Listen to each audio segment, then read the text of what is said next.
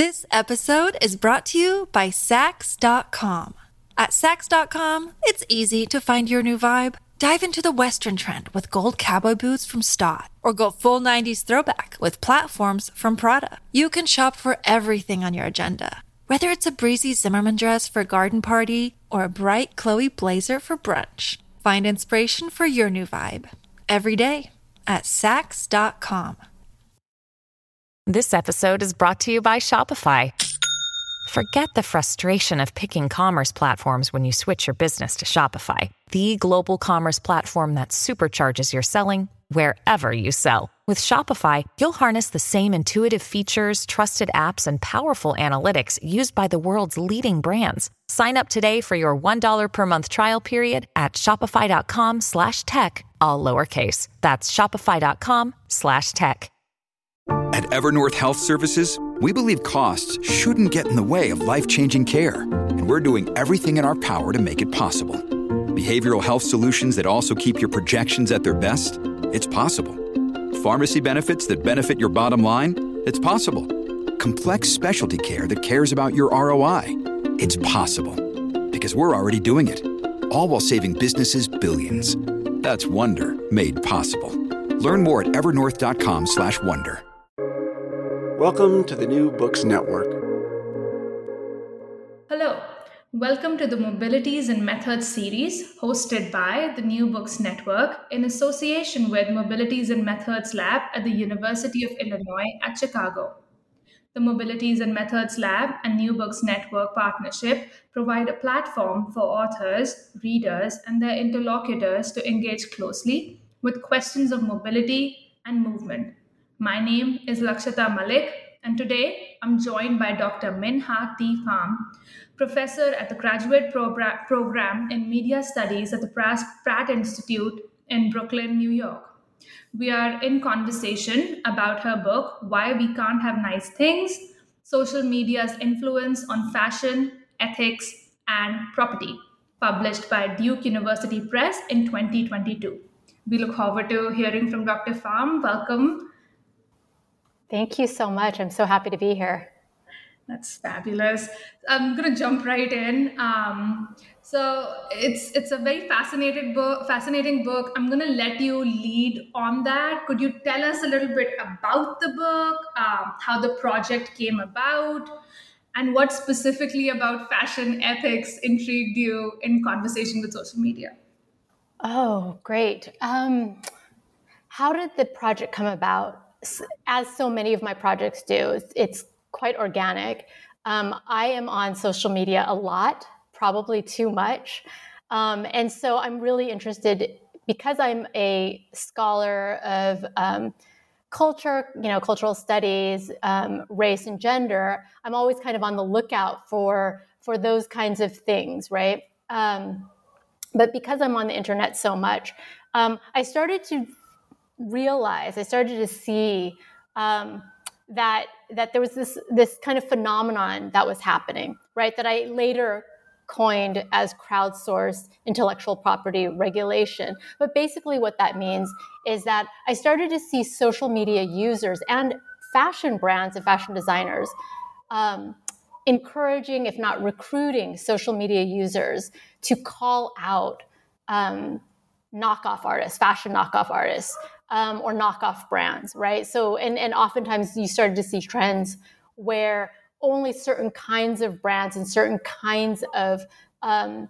knockoffs were being called out, right? And so I became very interested in the way that um, fashion, the fashion industry, fashion brands have used digital media, have used the internet in particular um, to reorganize um, the supply chain, to reorganize global fashion markets, to reorganize um, global trade and global capitalism, right? Um, this, is, this is what I was doing in my first book. My first book is on um, um, Asian super bloggers.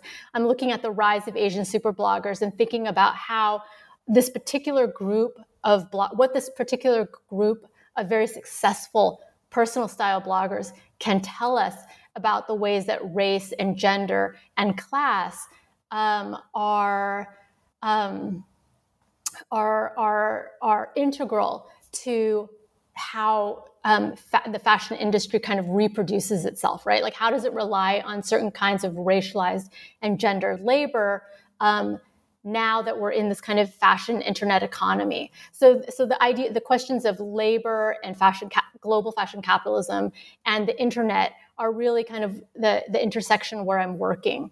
Um, in this book, um, you know, I expand it to consider how other kinds of consumers, not consumers that think of themselves as bloggers, but just regular, ordinary consumers, are are um, kind of being called upon and think of themselves as being called upon to act to um, help brands go after um, knockoffs, right?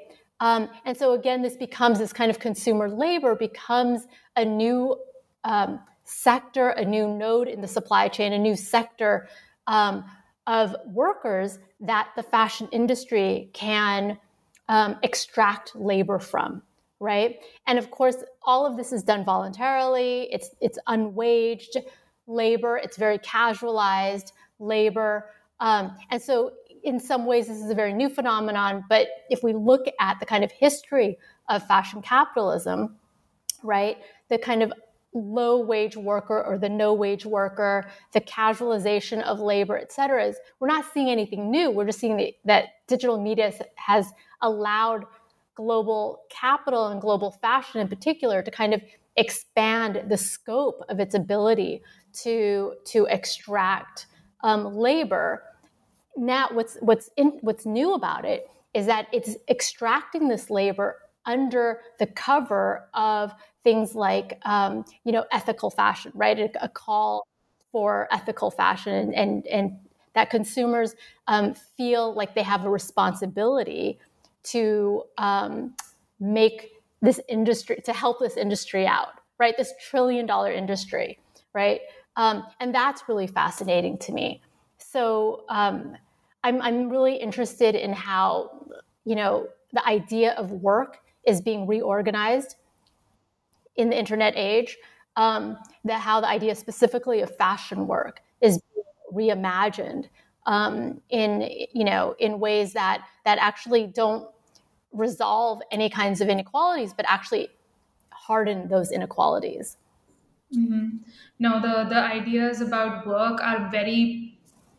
It's it's very. Uh, it's very obvious in your text. It's it's intentionally there. This idea of of uncompensated yet voluntary labor, which consumers but not really consumers because they're also you know producing their own capital alongside these brands and and so it's a it's a complicated view of all of these and i really appreciated the way that you'd structured it and i come to some of those questions around how you view social media behavior but before we get into that i really want to get into the first example you share in your text which is looking at um, the controversy around the originality of a particular design that Forever 21 had put out.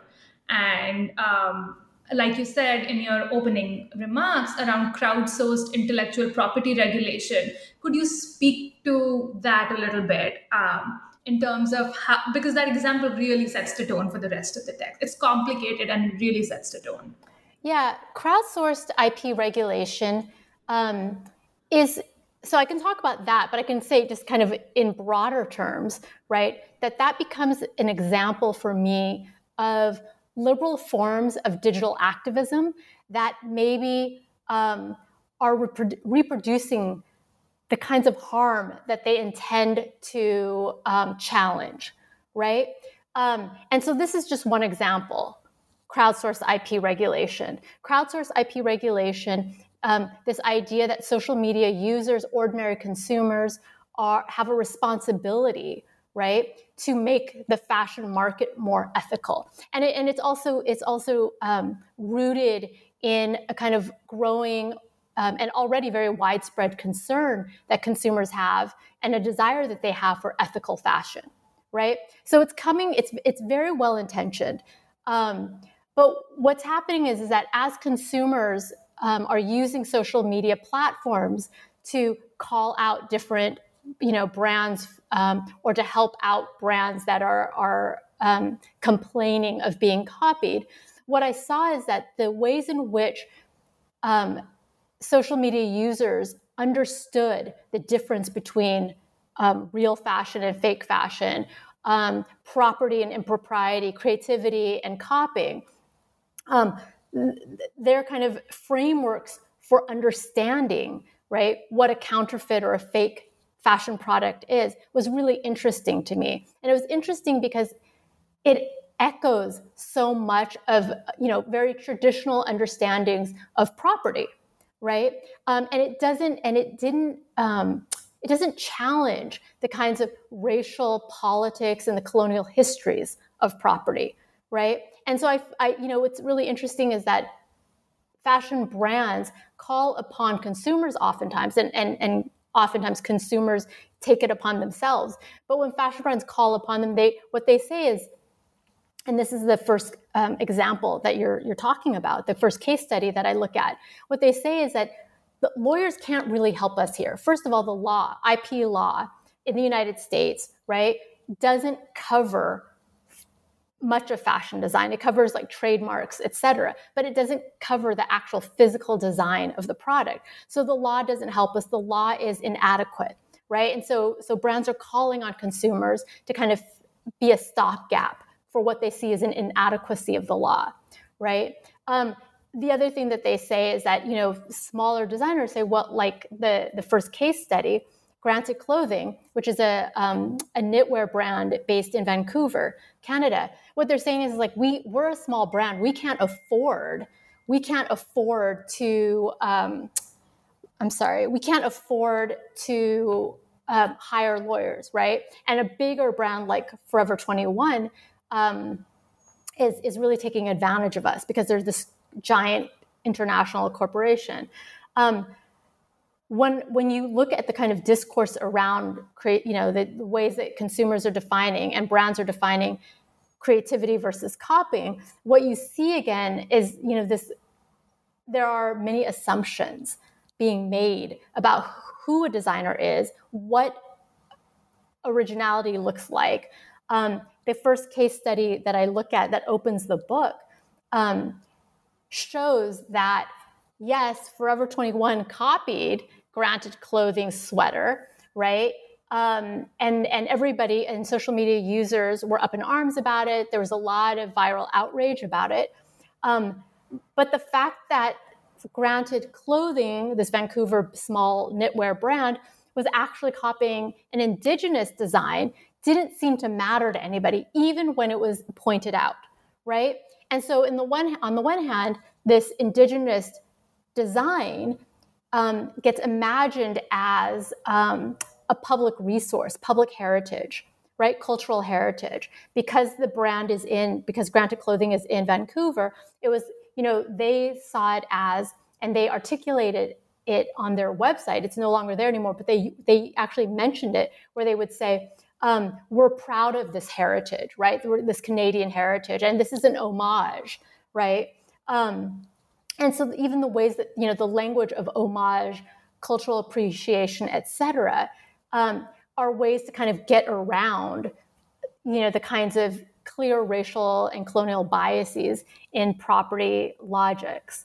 Um, and so, you know, and I want to be clear that the book is not that interested in arguing for um, you know which which design is designer is right or wrong.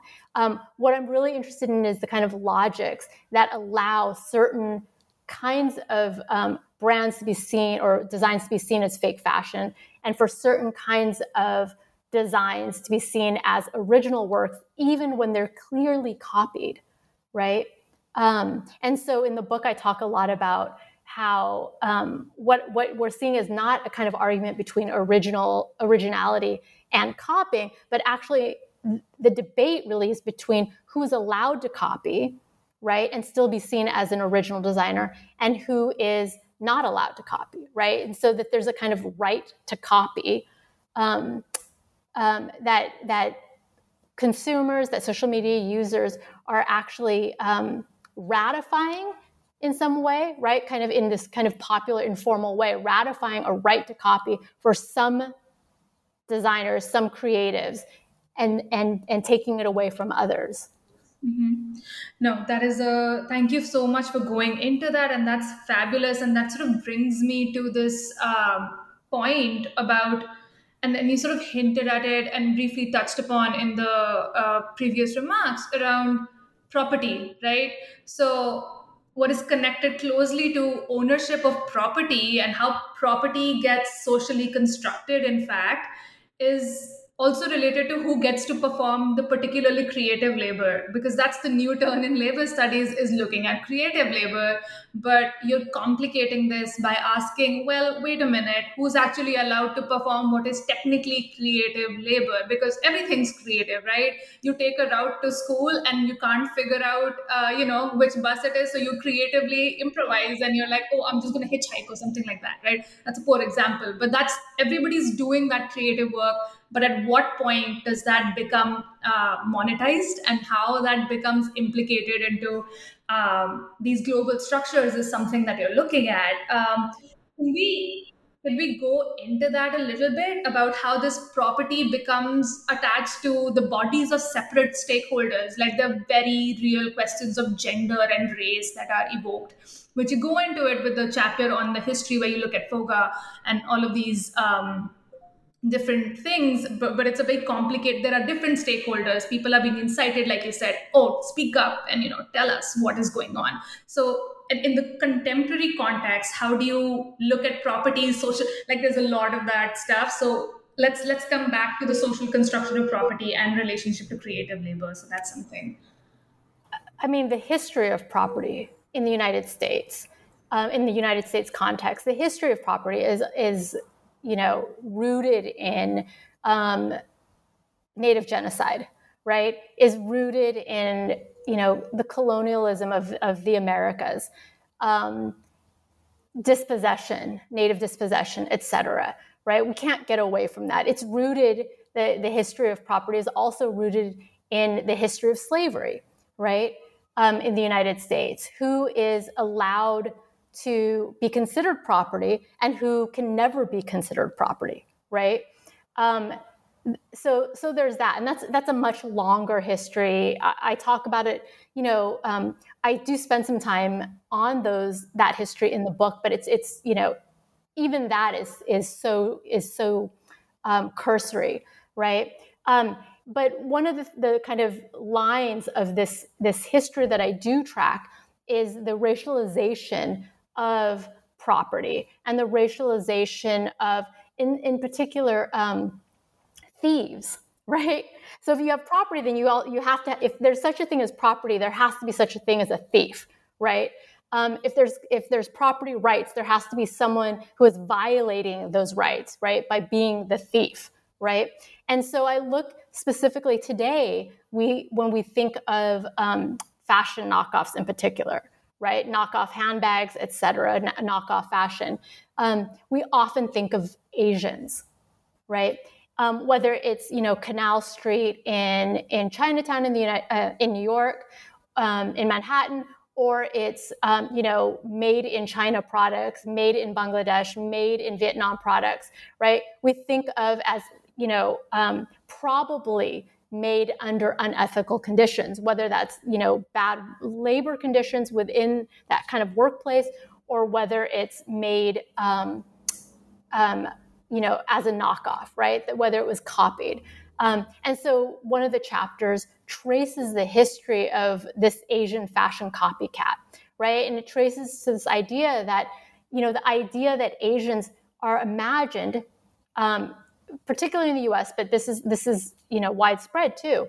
Um, the idea that Asians are often imagined as not having any capacity for creativity. You know, Asians um, take instructions well. Asians work hard. Asians are good at doing repetitive labor, right? But Asians are not creative. They're not problem solvers. They're not. They don't take initiative. They're not self-expressive. They have no soul, right? Um, so all of those kind of um, cultural stereotypes help shape this idea, help shape now um, the knockoff economy, right? The, the idea that we think of as the knockoff economy, that we, it couldn't possibly be that, you know, these these Asians, we can't imagine them as creatives because historically, Asians have been racialized as being without the capacity for creativity. Um, and you know, and, and, there's a there's a remark I make in the book where um, at the very same time that we're looking at you know China, Vietnam, um, India, and, and different places in Asia as kind of epicenters for knockoff fashion, right? At this very moment when we're looking at, you know, we're, we're racializing Asia as a pirate, you know, as pirate countries. Um, uh, the the MoMA had that exhibit, right? In the MoMA had the exhibit where um, they looked at China's influence. This is the Looking Glass exhibit, right? They they look at China's influence on Western fashion, and and something that I say in the book is that many of the designs that we see at this this museum exhibit um, could be considered knockoffs. They they they look like the original, right? Um, but nobody is using the term knockoff. Nobody is talking about counterfeit. Nobody is questioning whether or not Europeans and white American designers um, have the capacity for creativity, right? No one is talking about the US or France or Italy being pirate nations, right?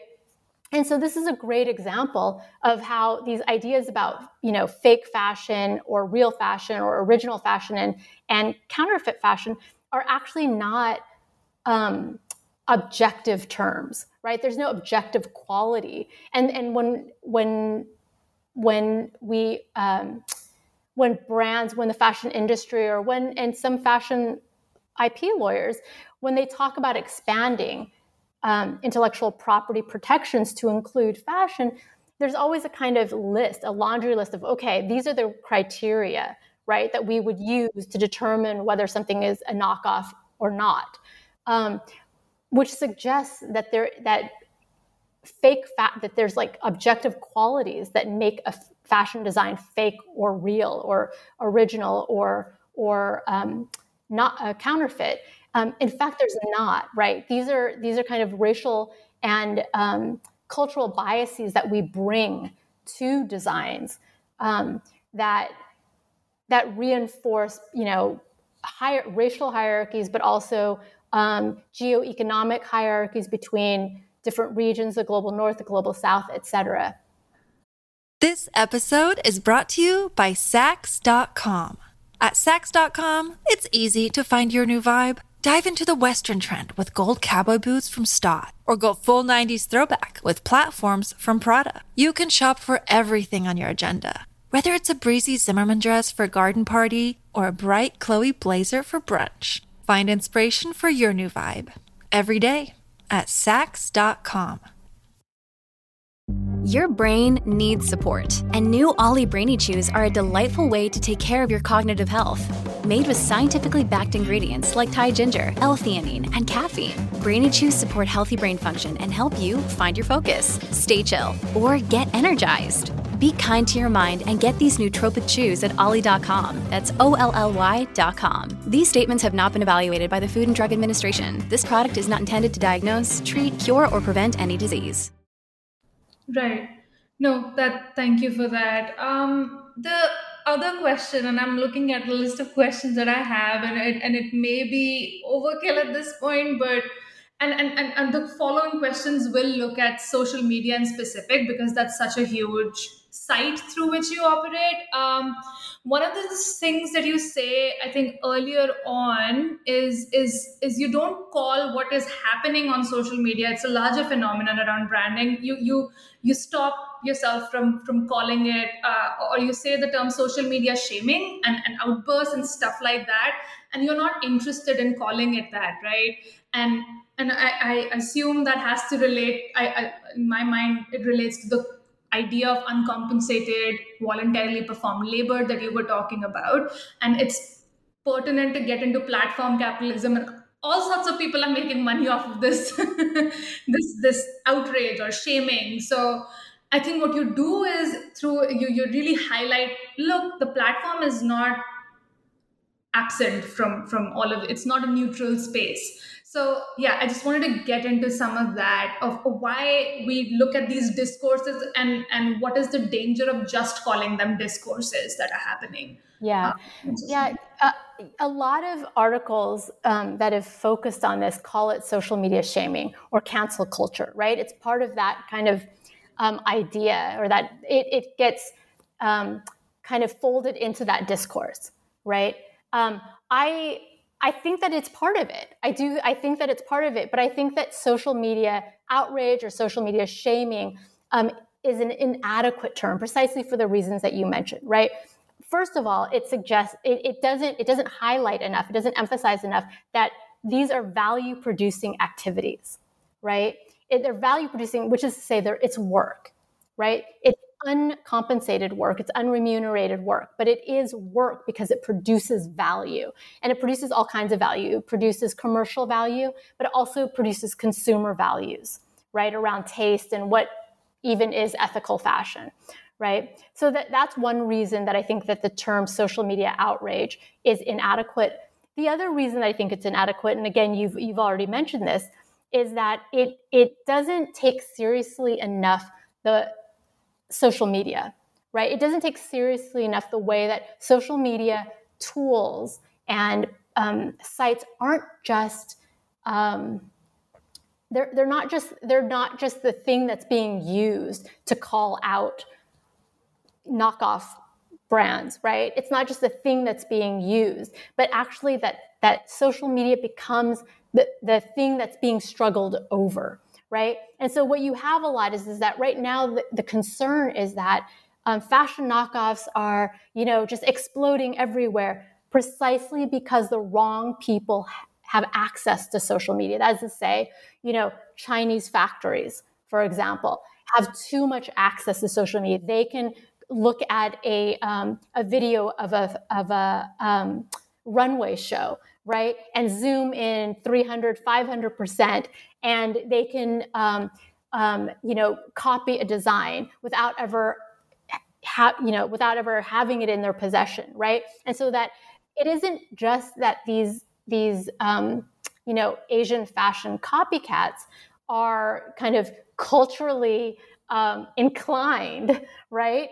to copy because they don't have the you know creative the creative capacity but the other problem is is that these asian copycats have a technical skill right they have this this kind of technical skill without the the ethical um, compass right to copy right so there's a, there's a lack there's um, a kind of undeveloped these aren't just undeveloped countries or developing countries but there's a kind of underdeveloped sense of ethics, morality, an underdeveloped sense of um, underdeveloped appreciation for property, individual property.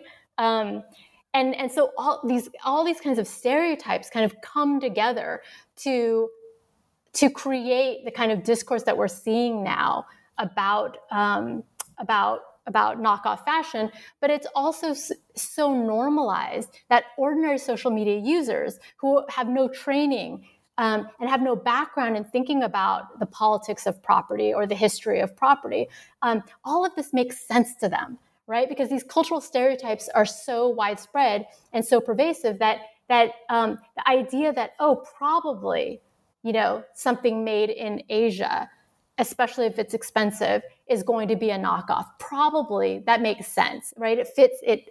It fits all kinds of stereotypes that are deeply held and deeply rooted um, in in many cultures, but particularly in the United States. No, that's totally right, and all of this while. Uh, the US especially has the worst track record for workers' right protections, and we have you see unions forming everywhere. And this is a point you bring up even in your even the first, first example. It was the garment was in fact produced was probably produced in the US, where the U, the Forever Twenty One uh, factory is, which is so interesting. So, this burden of unethical consumption as well as production being associated with largely Asian bodies and appropriated from. Uh, Absolutely. The racialization of piracy, right? And particularly the Asianization of piracy. um, is something that is not is not just confined to fashion, and certainly not just confined to this moment, but that this moment, um, but that social media and digital media is is creating kind of new is expanding that that discourse for sure is expanding these stereotypes but is also um, allowing these stereotypes to circulate and you know faster and wider than they had in the past.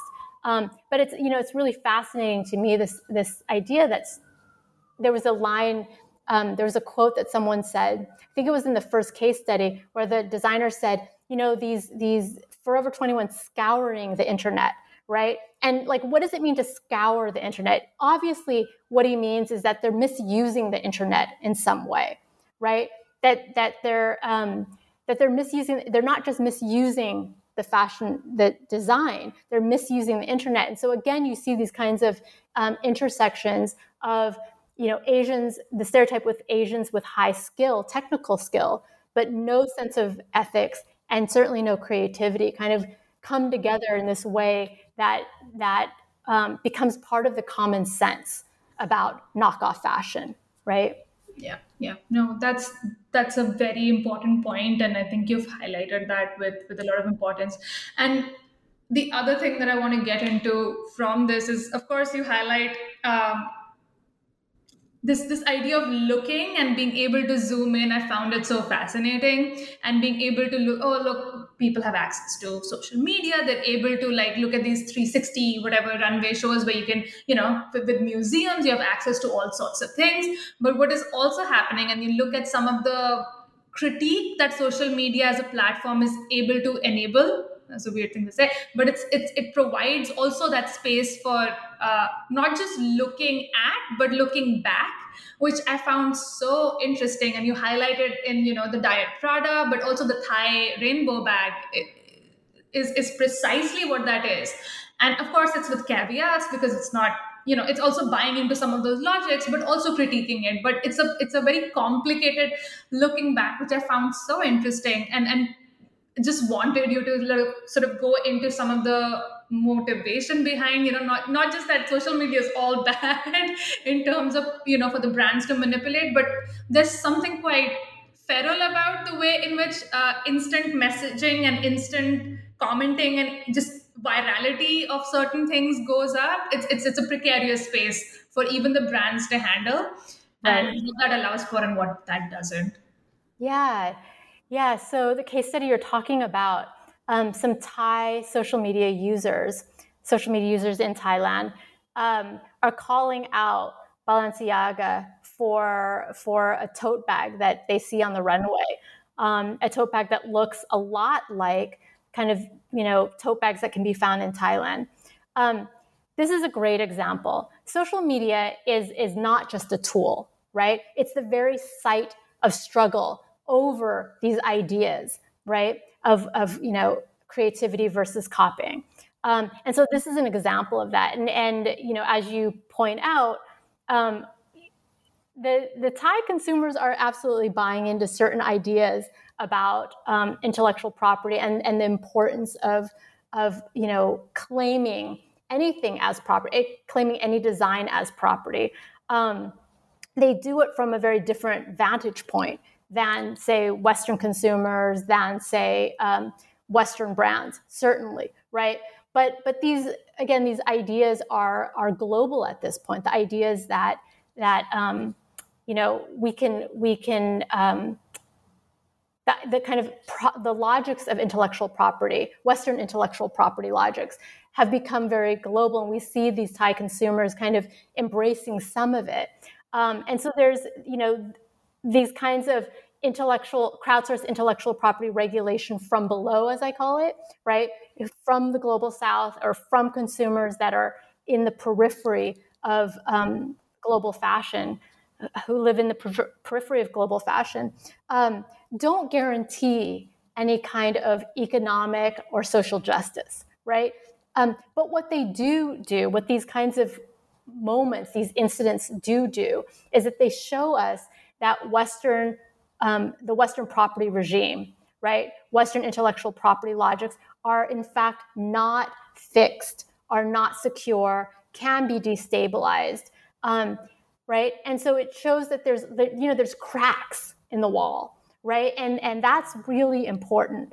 Um, it also, for a moment, the Thai um, consumers, the Thai social media users, for a moment and in very limited ways, end up reversing the kind of relationship between the the um, creative West and the copycat, you know, East, right? And so they do reverse that. They do upend that in limited ways. Um, what I also love about this story is that um, the Balenciaga bag actually becomes devalued, right? Because the Thai consumers somehow have managed to turn the, their memes, the memes that they're creating to call it Balenciaga, these are going viral now, right? They've, they've spread beyond Thailand. They're going viral. And so Balenciaga is now dealing with a bad PR problem. But as it's dealing with a bad PR problem, the price, the, the actual price of the Thai bag increases, right? I think like, you know, threefold, which is just amazing. And, and so the Thai bag goes from, I don't remember, like a dollar to three US dollars, right? The equivalent of like a dollar to three US dollars or something like that.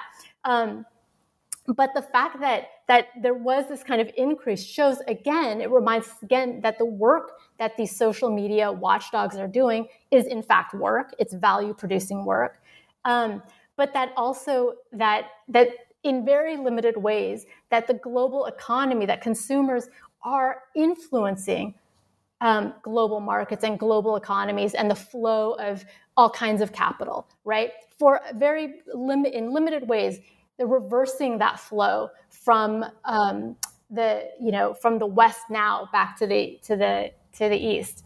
And that's fascinating to me.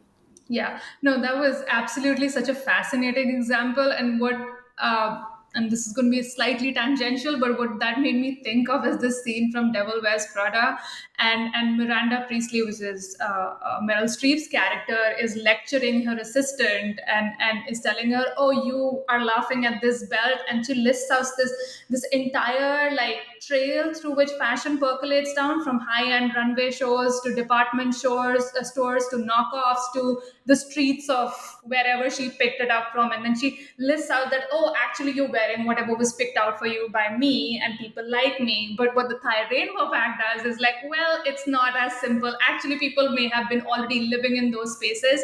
And what these editors and magazines and, and brands do is, is also flip stuff, right? So it's not as top down as one might think. It's actually a little more complicated. And I love that story so much. And it, it really just hits the nail on the head. And what you said about like devalue work that devalues was also something I hadn't thought of that until you said it right now. But the work is just not does not just produce value; it also produ- produces devalue or devalues something as well. Like that's the potential that work has to, which is quite fascinating to think about. Like work that is being done that actually ruptures capitalist uh, uh, flows of productivity. Yes, yes, but also again because this value producing work is not remunerated, um, the work itself is already devalued, right? The very work that consumers are doing, um, you know, the work that they're doing for free for, again, like a $3 trillion global industry, right? The, the ways in which consumers have come to feel protective over a $3 trillion industry is um, fascinating, but also a little bit alarming right? Um, so the work that is being done is devalued. But this, again, this is not new to social media, right?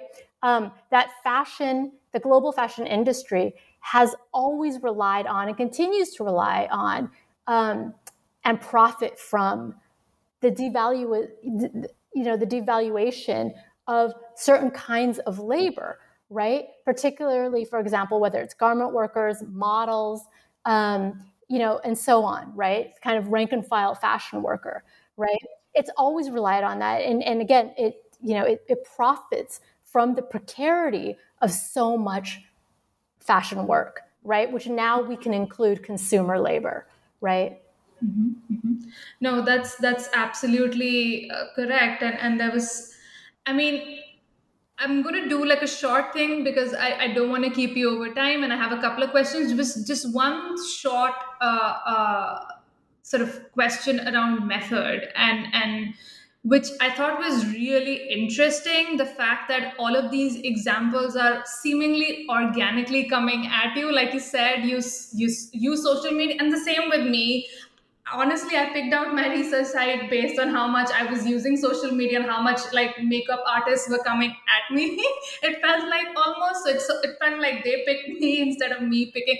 So how much of your own personal uh, yeah this, this something that you were already doing that you can you know draw a project out of and also yeah this this sort of blurring of, of personal um, curiosity at, or, or whatever consumption it may be called and professional which i find so fascinating. I mean i think that anyone who does research on any aspect of social media right? And and again social media is just this very small term for a huge field right and it you know um, a huge diverse um, heterogeneous field, right? But anyone who does research on social media, I think in some ways is already what we might call a participant observer, right? So already there's there, that's happening. Um, my training is in structural analysis. My training is in you know cultural studies, like I said. Um, my training is in um, cultural economy, right? And so that's that's kind of where my training comes from. But just in doing my research, um, I have become a participant observer. I have become, um, you know, the first book grew out of um, my experience as a blogger. I was never a style blogger, I was never a fashion blogger, but I had a, um, a research blog that I was um, working with. Um, working on with um, a colleague and friend, Mimi Nguyen. Um, but as we were doing this, as we were producing the content for this blog, I started become becoming very interested in my own practices as a as an academic blogger, but also um, looking at how other Asian women and other um, Asian men and women would use their own personal blogs, right, to promote brands, et cetera, to promote their own style, identity, et cetera. And so a lot of it is me looking at like how am I interacting with social media? How am I interacting with, you know, whether it's the blogging platforms or how I'm even responding to, for example, um, you know, Diet Prada's posts, right? Or how I'm responding to the um, the, the latest kind of um, fashion trial by social media. How i'm how i'm responding to it and also what i'm seeing right? So there is in some ways there's also a lot of kind of discourse analysis. There's a lot of um, um, representational analysis too i think right? Um, the ways that in which certain um, people are representing themselves as ethical consumers shaming other consumers who might have bought you know um, Forever 21, for example, um, or the even what you know what people call the performativity, right, of social media, where like the the promise, the promise to boycott fast fashion, the promise to boycott certain brands or to only buy other you know luxury brands. Um, ethical fashion, and so kind of like the the subtextual narrative in my book is that a lot of the popular understandings of what ethical fashion is or how to go about making fashion more ethical, I think is based on some real myths about um, what, for example, intellectual property is, right? Intellectual property is concerned with economics. It's not concerned, and it's not certainly not driven by ethical considerations for um, unequal power, right? That is not what intellectual property does or is interested in doing. And yet we call on, you know, in these fashion trials by social media, we call on intellectual property and we assume that intellectual property, if not the law, at least its logics, are going to somehow make the market more ethical, right? And so then even eh, the idea of ethics,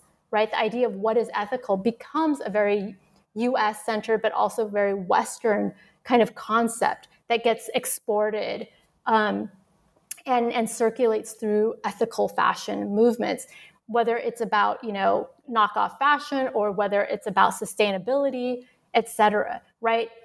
These concepts, sustainability, ethical fashion, are very much Western um, um, based, um, but also, you know, very U.S. and Eurocentric in a lot of ways. And I don't, you know, and it's it's it's frustrating to me, to be honest, that um, so much of sustainable fashion, ethical fashion movements um, are reproducing a lot of kind of Western notions of what